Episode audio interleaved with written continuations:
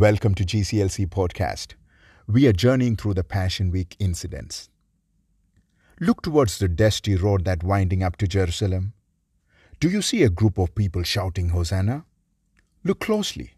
Most of them are Galileans. Whom are they shouting for? Their adulation is not for a warrior king who is mounted on a horse ushering into the capital city victoriously. They are shouting for a colt mounted Galilean prophet. As we look more closely at this story, it becomes apparent that the occasion of Jesus' entry had a strong link with the Maccabean feast of rededication of the temple. This happened way back. The temple had been desecrated by the Greek ruler Antiochus Epiphanes. He offered pig's flesh to Olympian Zeus on the altar and turned the temple cubicles into brothel. This was an important festival. They were celebrating as it did the shaking off of the invaders' yoke through the wonderfully successful Maccabean uprising. The temple was in fact rededicated in 164 BC, three years to the day after Antiochus defiled it. Now they sang Hosanna waved palm branches, and looked forward to the redemption, having once tasted something of it under Judas Maccabeus over a century back. This was the time when the pagan yoke had been broken.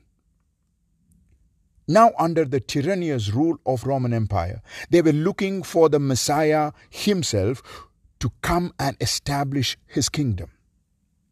Hence, they all shouted, Hosanna. But contrary to the expectation of the people, he came as a meek king. Instead of a proud, pompous gathering of a warrior king, here we see a meek and humble peasant leader. Instead of a military leader who could dethrone Roman Empire, Jesus came as the humble king to lay down his life.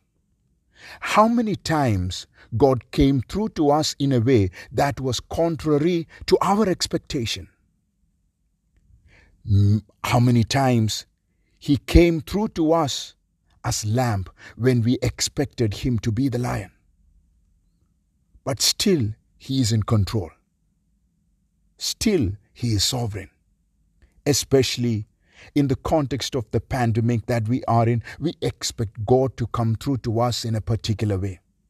Imagine if He comes through to us in a way that we haven't expected Him to come through. Will we still shout Hosanna? Will we still trust His purpose and will?